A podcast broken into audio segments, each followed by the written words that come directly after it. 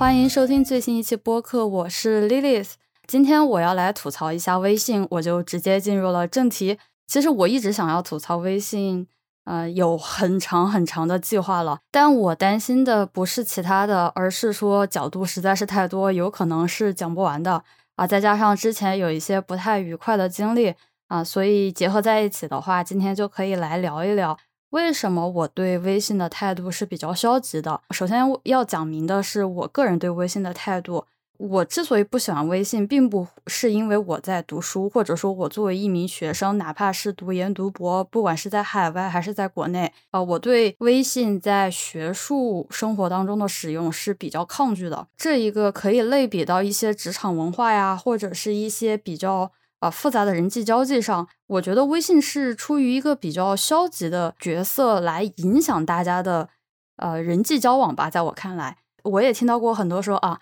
我不想使用微信，但是呃是谁谁谁，或者说除了我之外，大家都使用微信，大家都要在微信上聊天，呃，我相当于是被迫的。怎么怎么样？这样的言论我完全能接受，因为我算是其中的一员。这也就说明了一个问题，就是我今天想要做这个播客，不是为了去让大家说好，咱们明天就不用呃微信，用其他的，这也是不可行的。虽然是这么说，但是它并不代表使用这个工具是合理的，不能说使用的人多它就是合理的。呃，这个这个这个因果关系在我看来不太成立。呃，那么微信的话，作为一个聊天工具本身。它一方面能够成为中国国民乃至于全世界相当一部分不能离开的软件，这个成绩和影响力绝对是一顶一的，很厉害。但是它一个软件，它也不可能是完美的，而且感觉国内不仅仅是微信这一个软件本身，很多软件，你不论是淘宝或者是其他的，它希望能够做到一个涵盖一切的工具，就是 one for all 的一个呃 option。但是我觉得你没有办法去做到这么完美。以及以及最好笑的是什么呢？大家每次提到说微信有什么样比较残疾的功能的时候啊，感觉大家都说我们纷纷要教张小龙做产品怎么怎么样。其实这是一件很可笑的事情，因为一方面你作为一个产品经理，或者说你作为一个设计产品的人，倾听用户的意见，这个是一个必须的。另外一个是，如果说这个产品它不好用，或者说它不能够满足我的需求的话。我觉得我的逻辑应该是说，那我去寻找一个能够满足我目的的，或者说能满足我需求的一个产品，而不是说我要在那儿苦口婆心的去教这个产品经理说，啊，你应该怎么去做产品。那么这也就明显说明我们没有替代品，这个才是让我一个非常难受的一个点。就我从来不害怕说有什么垃圾出现，只是我会担心说，或者说我更我会更焦虑，在除了垃圾以外，我没有其他的选择。微信在某些场合来说是非常方便的，但是在另外一些场合上不太合适。那如果说你跟我一样不太那么喜欢微信，但是又不得不使用微信，个人的建议是，那要放宽心，对吧？被迫其实某种程度上也可以成为一种理由，嗯，可以就当做是呃要学会和解，呃，哪怕就背地里面想要骂娘这个事情，但该和解的还是得和解，对吧？就像是就我我脖子上面被夹了一把刀。难道我会跳起来说绑匪是傻逼吗？啊，这这也就不合适了，对吧？那今天要主要还是讲的是跟科研交流方面，它有多么不合适。毕竟微信是一个聊天工具，暂且不论说什么微信支付啊、乌七八糟的那些奇怪的功能啊。首先，微信对我来说，它是服务于我的个人生活的。我的个人生活代表的是我的个人私人生活，那么与之相对应的是我的工作。那么什么是我的工作呢？读书。OK，跟很多人不一样的观念是，科研、读博、读书，这是我的工作，它不是我的生活。它的目的是让我成长，它给我工资温饱。我说实话，我对读博这件事情是没有热爱，也没有厌恶，我只是把它当做一个吃饭的工具。就我是一个毫无感情的工具人，我是不愿意把我这一辈子都奉献给科研的。我也没有立志说在学术界里面混出来过什么，这是我一直以来的态度。我在之前的播客就讲到过，说我对我的工作还有我的个人生活是要求要分开的，要泾渭分明的那一种。微信于我而言，它是一个非常私密的个人通讯软件，而且呢，我又是个话痨，你可以理解为我是精分啊，就很喜欢 po 朋友圈啊，又是喜欢跟人聊天呀，而且就是在发布一些社交媒体的时候，它会包含一些我的隐私信息。如果说我加了一个只是在网上认识，但是我从来没有任何交集的人的话，他看到我的朋友圈，我比如说我在我在什么地方，我在做什么。这个事情就非常的尴尬，或者说我会觉得我的隐私受到了侵犯，避免这样的人做出这样的事，那么我直接就不加就好了。所以我一直以来是这样的一个态度。而且说到朋友圈的话，我是有非常强的习惯去进行呃微信分组，而且我每次发朋友圈，它都是分组发的。我我几乎很少有过说对所有人都开放的那种朋友圈，很大程度上是为了保护我。朋友圈里面的一些啊心灵比较脆弱的巨婴，所以呃，我觉得我人还是比较 nice 的。呃，有的人可能就会说，呃，我也可以直接关闭朋友圈，一劳永逸，对吧？远离尘嚣，做自己，怎么怎么样？这个事情不假，但问题是我就是那么一个爱现的人，对吧？我对自己还是比较有数的。我确实想要去分享，因为我觉得可以一定程度上给大家带来一些快乐。还有一些是站在看朋友圈的角度吧。毕竟有相当一部分的啊小伙伴的话，我不太怎么联系。但是如果说他们隔一段时间能够发一个朋友圈啊，或者是大概就 PO 一个说自己家养的猫什么的，至少站在我一个外人的角度来看，我会觉得说 OK，他们应该过得还不错，还是怎么怎么样的，就是心里面会安一下，然后点一个赞啊，表示大家都很安全啊，没有什么奇怪的事情。这个事情说实话，这样的一个小小的互动，点赞之间的互动，在我看来。最近的这种比较动荡的时候，其实是尤为关键的。所以也就是为什么我会呃时不时的会发一点朋友圈，不是说为了真的去炫耀我什么，而是说告诉大家，哎，OK，我其实挺好的，我还是在工作，我还是在天天出去玩什么的。那我可以跟你讲，我朋友圈里面会发些什么，可能就会发一些平常看的什么电视剧啊，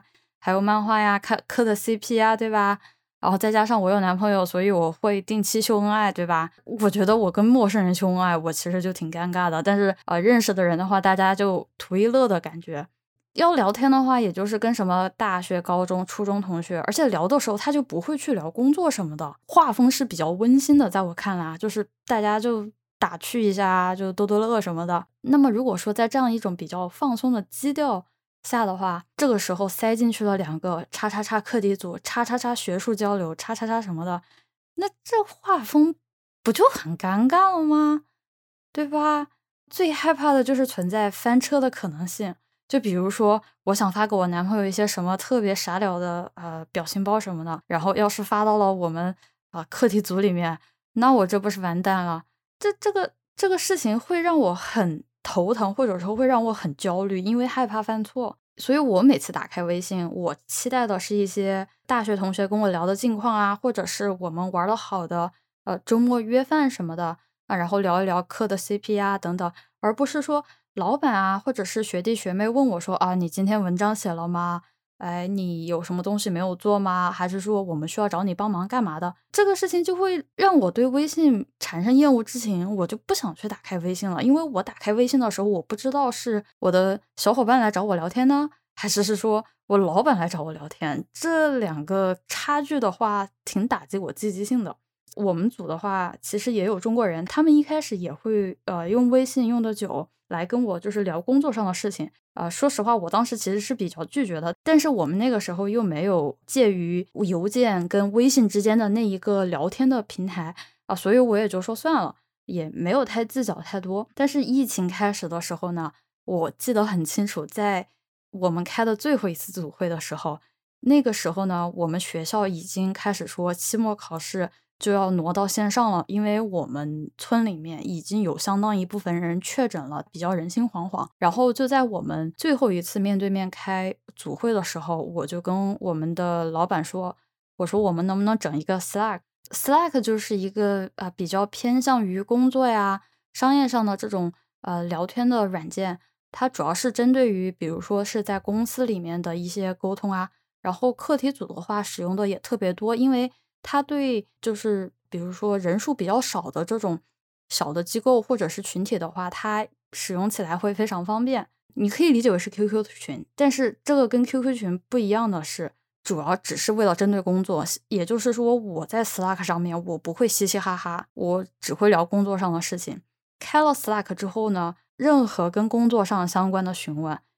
如果说发在了微信上面，我一概不回；如果说发在了 Slack 上面，我可以秒回，因为我确实每天都开着 Slack 在那个电脑上工作。我就是靠着这种比较，我不知道熊之前就思考问题的熊之前说我是 PUA 还是怎么样的，呃，无所谓，就是我会用这样很强硬的态度直接说，你如果你想要期待我要回答什么东西，你只可能在 Slack 上面找到我，你不用在那个微信上跟我留言干嘛的，我不会看的。其实也很快，可能不到半个月，大家也就适应了，都在 Slack 上面说东西啊，或者是聊天怎么样的。那么回到生活上，比如说大家约个饭，或者是相互要商量买口罩的事情呢，就微信上就可以解决了。就大家彻底把这个事情就分开了，我就我就比较开心。对我而言，一旦有了替代品，或者说我只要觉得这一个场景下使用微信是不合适的话，那我就会拒绝使用微信。因为说到底，就是我是有这个话语权，我是有这个决定权的，以及在美国的这样一个大环境下。嗯，你在一些工作上的事情方面去使用到微信的话，是一件非常呃没有职业素养的事情。说不好听点，很简单，因为我的同事里面不仅只有中国人，他们是不会用微信的。你为什么会去指望他们用微信呢？对吧？如果说聊到工作上一个最基本的事情，比如说张三今天问我说谁要用那个呃仪器，那肯定明显不止我一个人会用到嘛。如果说能够在像 Slack 这样比较针对于课题组群里面去问的话。你肯定会去使用英文，而不会说用中文，然后每个人去问这个，我觉得是对所有人都是有好处的。总的来说，就是我要把工作从我的个人生活里面摘开，那我的第一步就是把工作的聊天 软件从微信这个里面给分割开。我是相当需要这样的一个仪式感，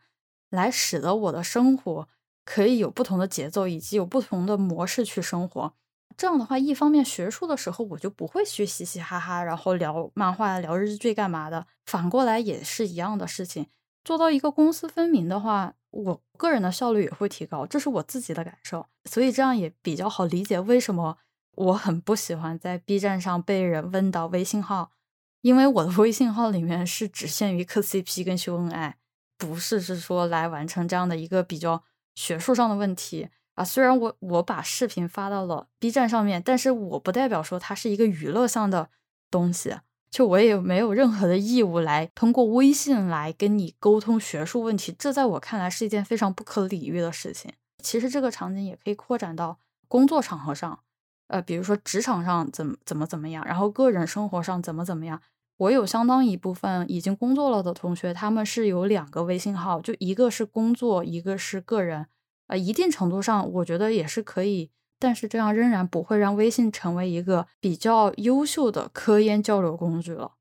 主要的原因是来自于它设计上的本身缺陷。微信它实在是太不适用于学术交流了。我可以从最基本的开始讲起，那就是文件的大小限制还有过期，没有任何一个事情比这个更让我抓狂的了。比如我跟张三是一个组的，我们要讨论文章什么的。这个文件如果我不去下载，或者说如果我不去刻意的 intentionally 去保存到一个指定的文件夹，就我清楚的，我非常非常清楚在在在哪个文件夹里面。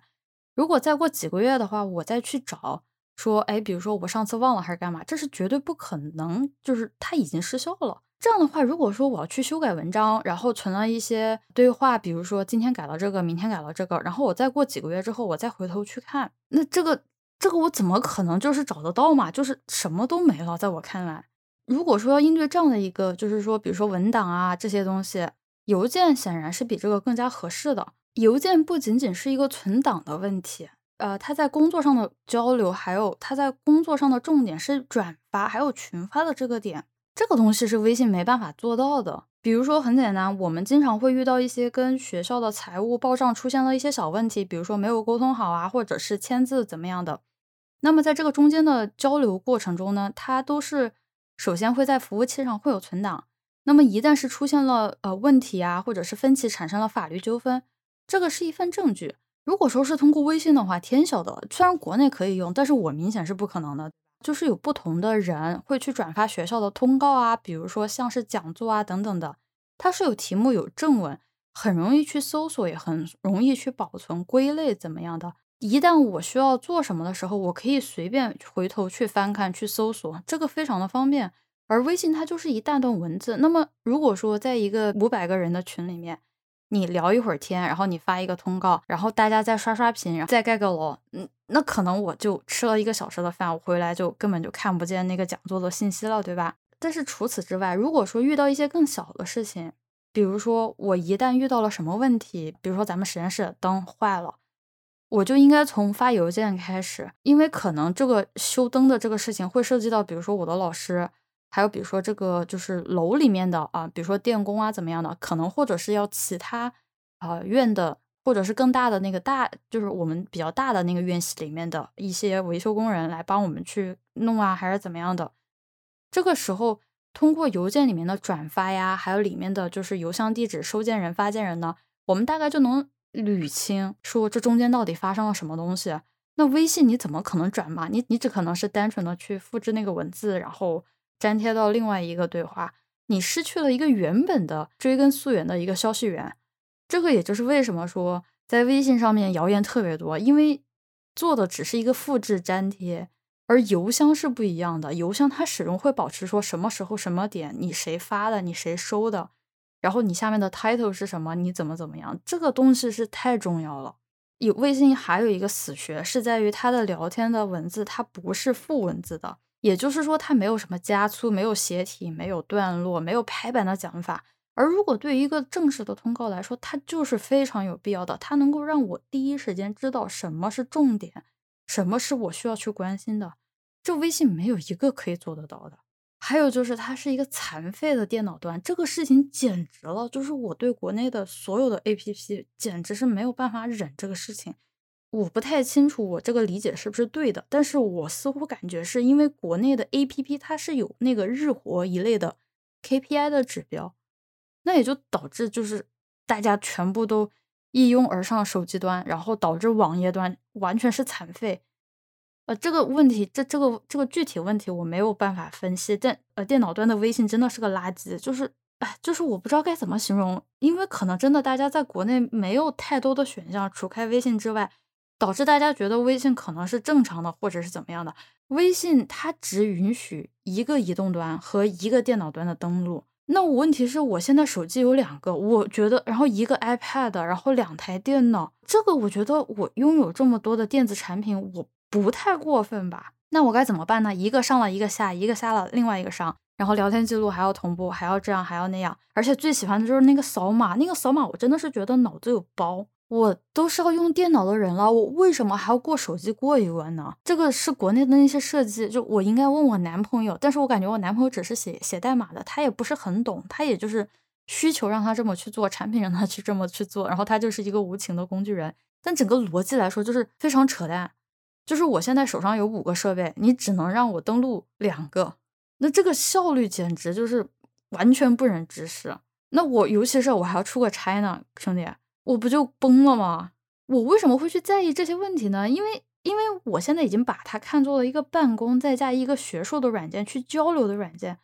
我是用电脑去办公，我从来不会去用手机办公啊。手机它是优秀的，它手机它是便携了，但是它不是生产力。但凡是一个电脑端残废的一个工具，那在我看来，它一它绝对不是什么通讯软件，二它更不是什么办公软件。如果说它是残废的电脑端，它是一个社交软件。手机的优势在于便携，但是电脑再怎么说，兄弟们，这屏幕还是要大那么一点，对吧？你没有见过十四寸的 iPhone 什么的吧？要是看看什么文章，你不拿电脑看，那不是难受死，对吧？像我现在，呃，就显示屏都有两三个，就我为什么还要拿手机去看呢？以及最后一个是我看来跟学术完全进行相冲突的一个因素，它是微信的封闭性。这种去封杀任何的外部链接，是任何一个中国以外的通讯软件都很难去做到的事情。而且哪怕是个链接，第一时间要求的是打开自己那个残废的浏览器，我真的没办法理解。他就是很努力的去阻碍我。跳出腾讯系这个产品，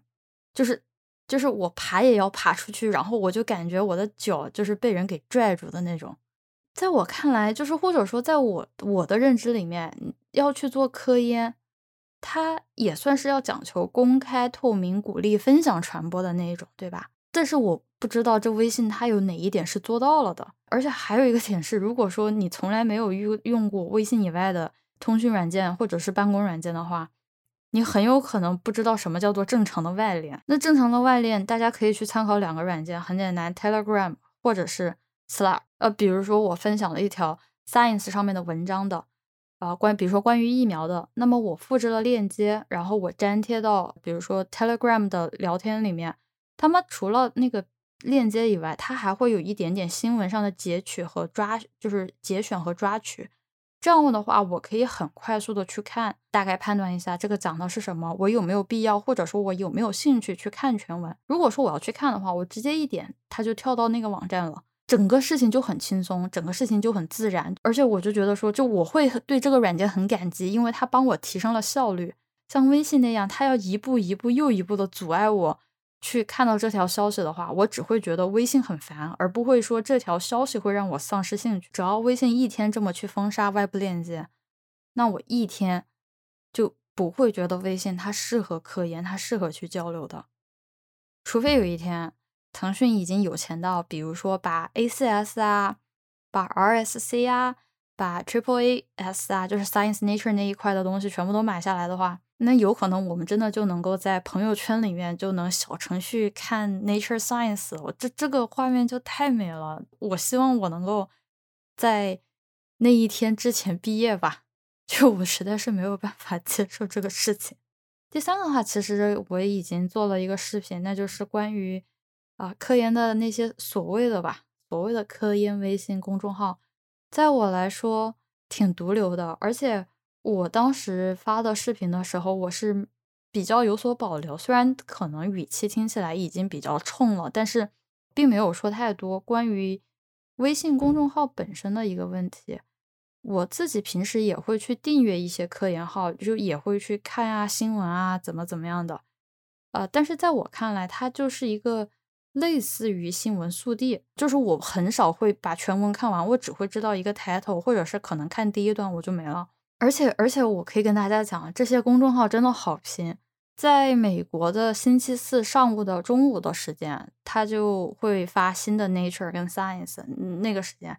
而下午的时候，或者是偏晚上的时候，也就是中国的早上，应该可能也就七八点钟的时候。在国内的公众号上就能看到了，这个效率简直是震撼了我。我不知道有什么有呃，我不知道是不是有什么特殊的技巧可以让我了解一下的啊。我自己会看的话，大概类似于就是说每一篇文章可能有个小总结啊。那么作为一个就是快速的新闻消化的话，其实也挺好的，呃，也算是有一个比较有效率的。但是我自己个人是用 RSS 来订阅的，因为 RSS 它也会给你题目，会有那个 graphic abstract，就是那个示意图，然后它还有一点点的，就是摘要之类的。我自己首先是用 RSS，所以我微信很难已经让我知道有什么样的新的文章发布了。但是 RSS 在国内也用不了，所以我就说真的很坑。说的这个可以接受，是仅仅限于看新闻，这个是不能够算上看文献的。我觉得微信的公众号的任务，它只是说提醒你有这样的一个文章，然后我应该自己去官网上下载看，仅此而已。因为我一直对自己的一个要求是说，在这么一个复杂的世界里面，尤其是在美国出现了那么多的 misinformation，就是有误导的信息、有错误的信息，自己亲自去阅读第一手信息，它是极大的减少了 misinformation 的扩散。我很清楚的知道要去这么做要花很大的力气，花很多的时间，但是这至少能够保证我我不会人云亦云。现在都是说，如果我能够看到他第一手的信息，我自己去研判，我自己去分析，我自己去体会之后，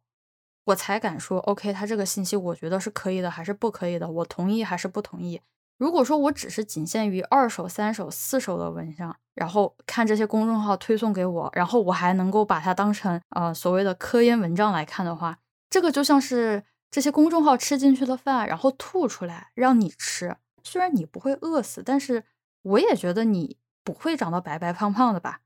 这就是 N 手信息带来的坏处。有些时候这些公众号上的信息还是被反复的碾压来碾压去，就是发过几次又一次，然后就缝合怪啊干嘛的，这个就像是不知道已经被人吃过几轮的饭，然后再吐出来，然后再让你吃，你觉得这样恶心吗？如果你觉得恶心，那就对了。除此之外，我还见过一个还我见过还算不错的一个呃一类文章吧，就是介绍关于某个课题组的。呃，我猜测应该是出于为了给自己的课题组宣传招生，然后有一个快速的预览，就是说我们组有什么样的情况，我们有什么样的研究，然后组里面有什么样的人。呃，其实我觉得这样的话是作为一个宣传方式是非常不错的，也很有意思。就是在同学之间相互传阅的话，也比较有效率。这个我觉得是完全可以的，但也就是初步了解而已。撇开这两种的话，毒瘤行为大赏，好吧。首先就是洗稿的啊。如果说大家在文章里面看到题目有什么啊干货、实用点点鼠标就会点点鼠标就会，天呐啊！你你们让使用 Mac 的兄弟情何以堪？史上最简单、最详细、超级。零基础保姆级最简单。如果说我觉得看到了这个，呃，有这些词存在的话，我首先会，嗯，怎么讲？首先，我觉得应该不是什么正儿八经的东西，真的。因为但凡看到这样的字眼，它的唯一目的不是去讲这个东西的真实性，它是为了去吸引你点进去。那么也就是说，把这些东西，把这些关键词放进题目里面。它要去增加流量的目的是远大于带给你知识的，所以说我会对它的内容持有很大的怀疑性，哪怕是我还没有点开。也就是说，这个公众号很有可能是为了发广告才有做这样的内容。发广告也没什么，可能也就是我的偏见吧。就是我看到了这样的题目里面，我真的觉得没有什么样的干货，包括我自己发的那个，就是那些微信公众号上的投稿。我可以跟他讲讲，我题目里面没有任何的什么干货，怎么怎么样的，但是是对方加进去的，这个我可以跟大家打保票。但是就是发到人家的平台上面，我也没有办法，就这样吧。最要命的是什么呢？他都是在网上找的一些乌七八糟的资源，然后自己打包，然后取些这样的比较炫酷的题目，然后让你干嘛干嘛的。他们在网上找到的，那我作为一个学生，我应该也可以找到的。搜索技能是啊，我觉得作为学生应该很需要的技能吧，对吧？比较恶劣的是，像这些公众号，它是呃，它是故意隐去了这些出处，这个就是盗用，这是抄袭，这也是洗稿。说到底，我要去看这些啊所谓的文章，要去看这些所谓的什么干货之类的，其实也就是为了发文章，不是吗？那如果说你。那我学到的技能都是通过这些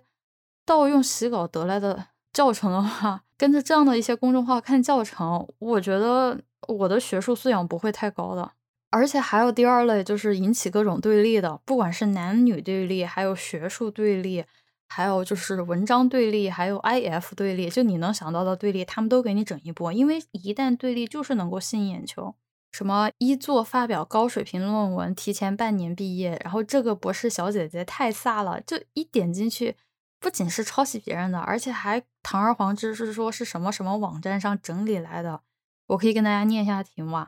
什么导师没有教你的潜规则，二十四岁后比比自己哦逼自己学会啊系统性成长，然后什么。啊，还有什么史上最简单科研绘图方法，两分钟搞定 Science Nature 级美读？还有什么看完这篇文章就了解色谱了？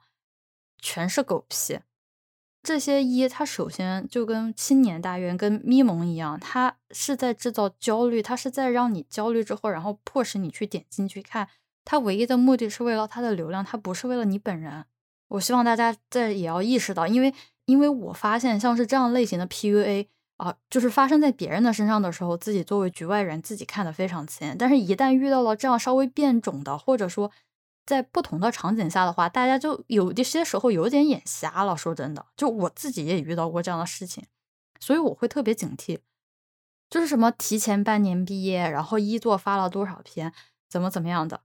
如果真的要掰开了每一个人的经历来看，他不一定是说他的经历，或者说他的一些遭遇，他的一些成就。是我可以去复制的。但是他发这样过来，他就是为了说，OK，你看到这篇文章，然后你说不定学一学，你也可以。可能我已经太老了，我已经不需要这么去学习了吧。还有就是什么，你看到这篇文章就能了解色谱了，就是大哥逗呢，真的讲的都是狗屁，而且我反正是真的很不能理解，就就是什么所谓的色谱，什么紫外，什么就是大家所谓的表征什么的，你真正要去学，你要去用，你光看文章是学不了任何狗屁东西的。这个还有什么呢？啊，这个是最骚的，两分钟搞定 Science Nature 及美图。这个它其实是在暗示你说，你看到之后，你也可以发 Nature Science，就是说你迟早要发的，就是这个东西是啊你的必备的。但问题是，最终大家毕业之后有多少人能够发 Nature Science 呢？就导致我现在就属于只要看到这样的题目就是快逃，因为我反正是铁定发不了的，就跟我有什么关系呢？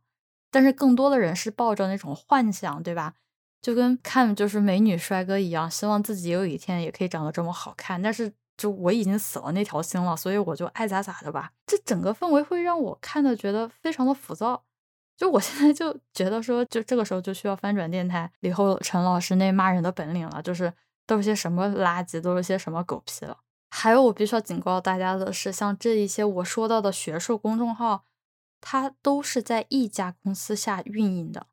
我觉得它不是 MCN，但是它就是为了所谓的固粉，然后它为了所谓就是说，哪怕有一个号炸了，它可以有其他的号来发展。可以告诉大家一个小技巧，你只要去看他们公众号发的文章，以及不同的公众号之间大家每天推送的文章的重复度，你就知道谁跟谁是一家的了。其中他们有一些人做的非常的大了，与此同时又在养小号。那么我自己的东西就是被放在了小号里面，然后。他们大号下面就是也有就是抄袭，然后当时我发了视频之后，他们小号的东西是没有删的，但是他们大号的那个文章里面的链接是删了的，就是这么的奸诈狡猾。这主编特别逗，这就是这个负责人他特别有意思，他就说他每次介绍的时候，他就说我们平台是有什么十万粉丝，怎么怎么样的。我难道会逼十万人去学这么一个冷门的技术吗？就是我会觉得他跟我讲的东西完全是牛头不对马嘴。这些公司他每一次默认就是是流量。再说一遍，他们的眼里面是只有流量的。根据我跟他们的聊天来看，他所有的东西他是为了去变现，他是为了流量，他根本就不是为了你所谓的学术，他没有为了你好。你会最终会变成什么样？你最终能否学到东西？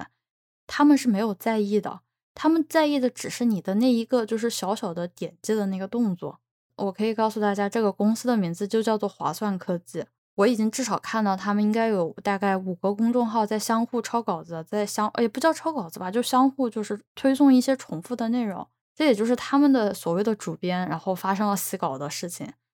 就相互抄。而且就是，而且我已经看到他们基本上每天的文章，他们都是在抄的。这看得我血压都快起来了。哎，但是就不行，我还是要对吧？跟我自己要和解。刚刚不是说吗？就不要试图从微信里面学到任何的学术知识，很难。知识大家老说的什么，在网络上，在书本上，但是微信这个封闭的空间，它不就是不在微信里面？它是一个监狱，在我看来，它是有铰链的那种，就几乎必须要以砍断我腿的代价才能够爬出去，看到一个正常的世界。这是我对微信的概念。这些公众号它为什么可以这么肆无忌惮？就是因为如果说我不把文章发在微信里面，我不去加原创的话，他们写了稿之后。我是没有办法去跟他们举报，我没有去跟他们就是告他们抄袭的，因为腾讯它只会去保护腾讯以内的这个领地，它腾讯以外的它不当回事了，或者说它不管了，这个逻辑是非常病态的。腾讯这么去做，很简单的一个目的，它就要迫使你加入腾讯，或者说你要把你的内容、把产出放在腾讯这个产品里面，这样的话，你给它增加了点击量，增加了用户的粘性。然后你才可以去跟那些洗稿的平台去斗法，但问题是这个时候就丧失了我自己的一个创作的内容自由空间。哪怕我被洗稿了，我也没有把所有的文章搬到微信来，因为我不想进这个圈套。所以我把我的所有东西都放在我自己的博客上面，然后博客是基于那个 GitHub 的网页上写的，因为这样的话大家就可以大大方方的就在网页上看，我的东西也可以被搜索引擎给搜索到啊，图也有，然后该有的外链也有，该有的推荐阅读也有。我会努力说朝着像是发文章那样的一个小小的格式，没有那么就是说那么夸张，但是就是我希望大家看下来是有想法的，是是不会有压力的，或者说我不希望大家花掉很多的成本来看我的文章，可以当做我是在鼓励大家努力的想要外面去看，而不是说停留在微信里面，这个让我真的非常的难受，这个要求我觉得真不高。在微信上面看这些文章看多了就是误人子弟，没有其他的讲法。上次洗稿的那个事情也有一个比较让我心寒的评论，我不是针对这个评论的这个人，只是这个整个事实或者说这样的一个逻辑怪圈让我觉得很悲哀。他是这么跟我说的：他的老板、他的导师在看到了那篇啊就是被洗稿的文章之后，才要他的学生来关注我的。这个事情我觉得不怪任何人。绝对不怪说发这个条评论的人，也不怪他的老板。我只是对这个逻辑的怪圈觉得非常的悲哀，以及他老板觉得这个样子，或者说他老板居然没有第一时间发现这个稿子明显是被洗稿的，感到就是不可思议。因为在同一时间，还有一个老师是他通过邮件发给我说。我在微信上面看到了这个公众号，我感觉他们是不是没有经过你的同意，或者说我想跟你确认一下，他们有没有经过你的同意来发表这篇文章？这是另外一个老师的做法，这就是微信一个非常不好的点，它并不仅仅是说是限制你去阅读更多的东西，去寻找更多的资源，它是它是在潜移默化的改变你的学术习惯。如果说你能够去依赖微信这样的一个思维的话，我觉得它不是一个。Critical thinking，它没有办法帮你锻炼你的思维，它是在为了流量。呃，我真心的不希望大家被那些资本给蚕食了。所以说，微信有毒，大家真的快逃。那么今天的播客就到这里了，我们下一次再见。